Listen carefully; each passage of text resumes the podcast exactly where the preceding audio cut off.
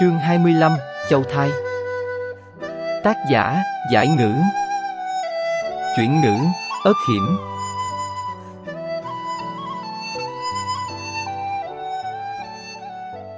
Thấy sắc trời còn sớm, Lý Thị bảo Tịnh Dung đưa nàng đến Lưu Vân Các thuộc Tây Viện, đó là chỗ ở của Diệp Thị sau khi được tấn phong làm thứ phúc tấn. Vừa mới tới cổng Lưu Vân Các, người còn chưa kịp bước vào thì đã thấy một vật bị ném tới trước mặt, Lý Thị hoảng hốt nghiêng đầu tránh đi theo phản xạ tự nhiên. Vật đó xẹt qua mặt Lý Thị, đập vào khung cửa, phát ra một tiếng kêu nặng trịch. Lý Thị định thần nhìn kỹ, thì ra là một cái chén sứ trắng khắc hoa, chuyên dùng để uống trà, nhưng hiện tại đã vỡ thành một đống sứ vụn. Cũng may là nàng né kịp, nếu không thì khó tránh cảnh máu chảy đầu rơi. Hồn phách của tình dung dù chưa về kịp, nhưng vẫn kịp tức giận thay cho Lý Thị, trừng mắt nói với Diệp Thị. Diệp Phúc Tấn, chủ tử nhà ta có ý tốt tới thăm ngươi, vậy mà ngươi lại la ó, vừa thấy người liền quăng chén trà tới, là muốn dĩ hạ phạm thượng sao? Lời trách móc này nghiêm túc tới mức Diệp Thị phát dung, vội vàng quỳ xuống thỉnh tội. Thiếp thân tuyệt đối không dám bất kính với Phúc Tấn, nếu thiếp thân nhìn thấy Phúc Tấn, dù có một trăm lá gan cũng không dám làm chuyện đại nghịch như vậy, là... Đôi mắt Diệp Thị rối loạn, ngón tay chỉ về phía nha hoàng đang quỳ trên mặt đất, nói Đều là do tiểu đệ tử này, bảo nàng ta pha long tỉnh thì nàng ta lại dâng lên bạch trà, thiếp thân nhất thời nổi giận nên mới ném chén trà. Nô tỳ đáng chết, nô tỳ đáng chết. Nha hoàng kia vô cùng sợ hãi, ngoài việc dập đầu tra cũng chỉ biết nói có bốn chữ này. Ngươi lui xuống trước đi. Lý Thị Viện Tây Tình Dung bước vào, ngồi xuống ghế, nha hoàng kia như được đại xá, vội vã khom người lui ra, không dám nán lại thêm một khắc nào. Ngươi cũng đứng lên đi. Đợi dịp thì đứng dậy xong, Lý Thị mới lấy khăn tay chậm chậm lên mặt, nói Rốt cuộc do hại nhân pha trà không đúng ý ngươi, hay là do trong lòng ngươi không thoải mái mà mượn cớ nổi giận? Thấy tâm tư mình đã bị Lý Thị nhìn thấu, Diệp Thị ngượng ngùng. Đúng là không gì có thể qua mắt được Phúc Tấn, thật sự thiếp thân không chịu nổi bộ dáng ti tiện của con hồ ly tinh nữ hổ lộc thị kia, rõ ràng chỉ là một cách cách hèn hạ, mà lại được ở tịnh tư cư Đông Viện, còn thiếp thân thì chỉ được ở Tây Viện mà thôi. Nói tới đâu, trong lòng Diệp Thị lại bốc hỏa tới đó, giọng nói trở nên the thế. Lúc nói lăng nhã ti tiện, nàng ta đã quên mình cũng từng là từ một cách cách ti tiện mà lên. Thế nào? Ở tại Tây Viện khiến ngươi ấm ức sao? Hay ta nhường linh lung cư của ta cho Diệp Thị ngươi ở, có được không?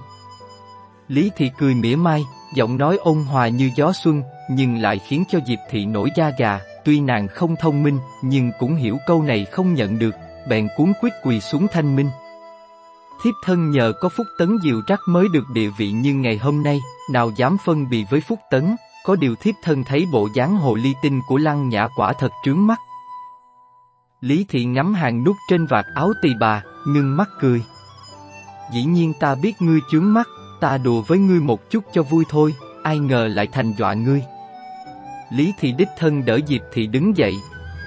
Bây giờ ngươi cũng đã là một chủ tử, đừng có đụng một chút là quỳ như vậy, tránh bị người khác coi thường.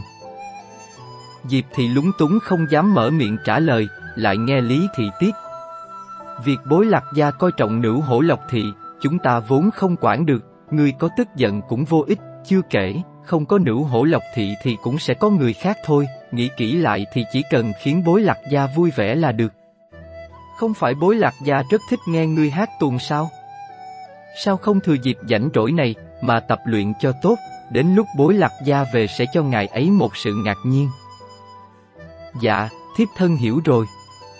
Diệp thị thu lại bất mãn trên mặt, ngoan ngoãn đáp. Tương lai còn dài, làm người thì phải biết nhìn xa một chút, đừng có quá quan tâm tới cái được mất nhất thời. Lời dặn dò của Lý thì cực kỳ thấm thía, còn việc có hiểu hay không lại là chuyện của Diệp Thị. Diệp Thị vừa định nói gì đó, thì một cơn buồn nôn trào lên trong ngực, nàng ta nhịn không được bèn quẹ quẹ mấy cái, Hồng Ngọc vội sai người đưa ống súc miệng tới, còn mình thì vỗ vỗ lưng của Diệp Thị, giúp nàng thoải mái hơn. Mùi mùi bị sao vậy? Lý Thị thấy vậy thì giật mình, bỗng vỗ tay cười. Chắc là mùi mùi có tin vui rồi. Đây đúng là chuyện tốt, từ khi linh tịch ra đời tới nay, lâu lắm rồi phủ chúng ta không nghe thấy tiếng hài tử trào đời. Trong dạ dày của Diệp Thị vốn chẳng có thứ gì, nôn quẹ nửa ngày cũng chỉ ra một ít nước vàng, sau khi Hồng Ngọc đưa nước súc miệng xong, Diệp Thị vừa cười khổ, vừa nói. Thiếp thân nào có phúc khí tốt như vậy, chắc là mấy hôm nay ăn uống không ngon miệng nên tổn hại dạ dày, nên mới thường bị nôn khan như vậy. Thật vậy sao? Sắc mặt của Lý Thị có chút thất vọng, đầu mi mảnh dài nhợt nhạt như bóng ma, bất động như cánh chuồn chuồn đang đậu, nàng thở dài. Thật đáng tiếc, nếu mùi mùi thật sự có tin vui thì tốt biết mấy. Ngừng một lát, Lý Thị lại cười. Nhưng chuyện này cũng không gấp, mùi mùi còn trẻ như vậy, nói không chừng sẽ mau có thôi. Đúng rồi, nếu dạ dày của mùi không thoải mái, vậy đã truyền đại phu tới xem qua chưa? Dạ rồi, đại phu nói cũng không có gì nghiêm trọng, uống vài thang thuốc sẽ khỏi thôi. Diệp Thị cười đáp, ấn đường của nàng nhăn lại, cử chỉ như đang lãng tránh ánh mắt của Lý Thị. Vậy là được rồi, thôi, mùi mùi nghỉ ngơi cho khỏe đi, ta không quấy giày mùi nữa. Lý Thị vừa nói vừa đứng lên, Diệp Thị vừa định hành lễ thì đã bị Lý Thị ngăn lại, nói nhỏ bên tai nàng. Không cần. Diệp Thị nhìn theo bóng dáng Lý Thị đến tận khi khuất mắt, mới quay đầu tiếp tục nôn ngoẹ không ngừng, bộ dạng còn khó chịu hơn lúc nãy. Hồng Ngọc vỗ vỗ lưng cho Diệp Thị rồi kín đáo lấy ra một quả sơn tra muối chua, đưa lên miệng Diệp Thị, nhẹ nhàng nói. Chủ tử mau ngậm đi. Vị chua của sơn tra giúp cho những cơn buồn nôn của Diệp Thị dần lắng xuống, một lát sau, sắc mặt Diệp Thị hơi giãn ra, nàng thở dài rồi dùng khăn tay lau nước mắt do các cơn nôn làm trào ra. May mà ta còn nhịn kịp, không thể nào để cho nàng ta nhìn ra sơ hở được. Giờ phút này, vẻ mặt của Diệp Thị thật sự trầm tĩnh, không còn là một Diệp Thị lúc ở trước mặt Lý Thị, nông cạn và vô chi. Hồng Ngọc lấy một cái đệm dựa mềm mại lót sau lưng Diệp Thị, nhẹ nhàng nói. Nô tỳ không hiểu tại sao chủ tử lại giấu Lý Phúc Tấn chuyện chủ tử có thai. Nói thật với nàng ấy chẳng phải sẽ được chiếu cố nhiều hơn sao, không như bây giờ, ngay cả muốn ăn chén tổ yến cũng phải báo với phòng bếp, rồi còn phải nhìn sắc mặt của bọn họ nữa. Diệp Thị cười lạnh, điều chỉnh tư thế một chút cho thoải mái, nắng xuyên qua cửa sổ dọi vào khiến hoa điền vàng chói trên ấn đường của nàng ánh lên rực rỡ.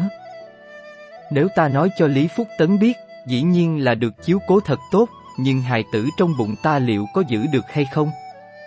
Ba tháng đầu rất là nguy hiểm, làm gì thì làm cũng phải đợi qua ba tháng đã, lúc đó bối lạc gia cũng trở về rồi, có ngài ấy ở đây, những người kia cũng sẽ kiên dè một chút. Sắc mặt của Hồng Ngọc nhanh chóng biến đổi, nghẹn ngào nói. Ý của chủ tử là có người có thể sẽ gây bất lợi cho tiểu thế tử. Không phải là có thể, mà là nhất định. Ánh mắt của Diệp Thị bắn ra từng tia từng tia lạnh lẽo, tay nàng xoa nhẹ lên bụng vẫn còn phẳng lì. Bối lạc gia khỏe mạnh tráng kiện, dù cho ngài ấy không phải dạng người ham mê nữ sắc, nhưng đâu phải cũng không làm gì trong 8 năm nay, chưa kể trong phủ liên tiếp có hài tử bị sinh non, bị chết yểu, chắc chắn bên trong có người động tay động chân. Muốn bình an sinh hạ hài tử này, dù là một khắc cũng không thể chủ quan. Chủ tử nói không sai, nhưng ngay cả Lý Phúc Tấn cũng giấu sao. Chẳng phải nàng ta luôn giúp đỡ chủ tử sao, huống chi vừa rồi nàng ta cũng nói là hy vọng chủ tử người có thể sinh cho bối lạc gia một tiểu thế tử. Hồng Ngọc tuy đồng tình, nhưng vẫn còn khó hiểu. Diệp thị liếc Hồng Ngọc, giọng nhạt nhẽo. Cũng cho ngươi ở bên cạnh ta nhiều năm mà vẫn còn khờ như vậy. Trong phủ bối lạc này, ai cũng không đáng tin. Nàng xoắn xoắn hoa tai bảo thạch trên tai, nói tiếp. Ngươi nghĩ lý thì thật tình nâng đỡ ta sao? Sai rồi, nàng ta lo lắng thanh xuân của mình đang từ từ mất đi, đến một lúc nào đó sẽ không giữ được tâm của bối lạc gia nữa, nên mới chủ động nâng đỡ vài người mới để cố sủng mà thôi, trong mắt nàng ta, ta chẳng qua chỉ là một quân cờ. Khi ta không có gì uy hiếp đến nàng ta, dĩ nhiên mọi chuyện đều tốt đẹp, nhưng một khi ta có gì uy hiếp tới địa vị của nàng ta, sợ rằng người đầu tiên muốn tiêu diệt ta, lại chính là Lý Thị. Ta như vậy, nữ hổ lộc thị cũng như vậy, đều là một quân cờ mà Lý Nguyệt Như dùng để đối phó với Niên Thị mà thôi. Lý Nguyệt Như chính là khuê danh của Lý Thị. Diệp Thị lúc này, tâm tư kín đáo, đầu óc bình tĩnh, so với Diệp Thị ngu xuẩn tự đại kia quả là khác một trời một vực. Dĩ nhiên, người này mới chính xác là Diệp Tú, một Diệp Tú biết ngụy trang, giấu kín bản chất của mình. Nàng nhấp một ngụm trà cho đỡ khác rồi nói tiếp. Ngươi có biết vì sao ta phải giả ngu giả khờ trước mặt Lý Thị không? Chẳng qua là vì muốn nàng ta mất cảnh giác với ta mà thôi, để cho nàng ta tưởng ta nông cạn, dễ khống chế, nếu không như vậy thì sao nàng ta có thể dung nạp ta đến tận ngày hôm nay chứ?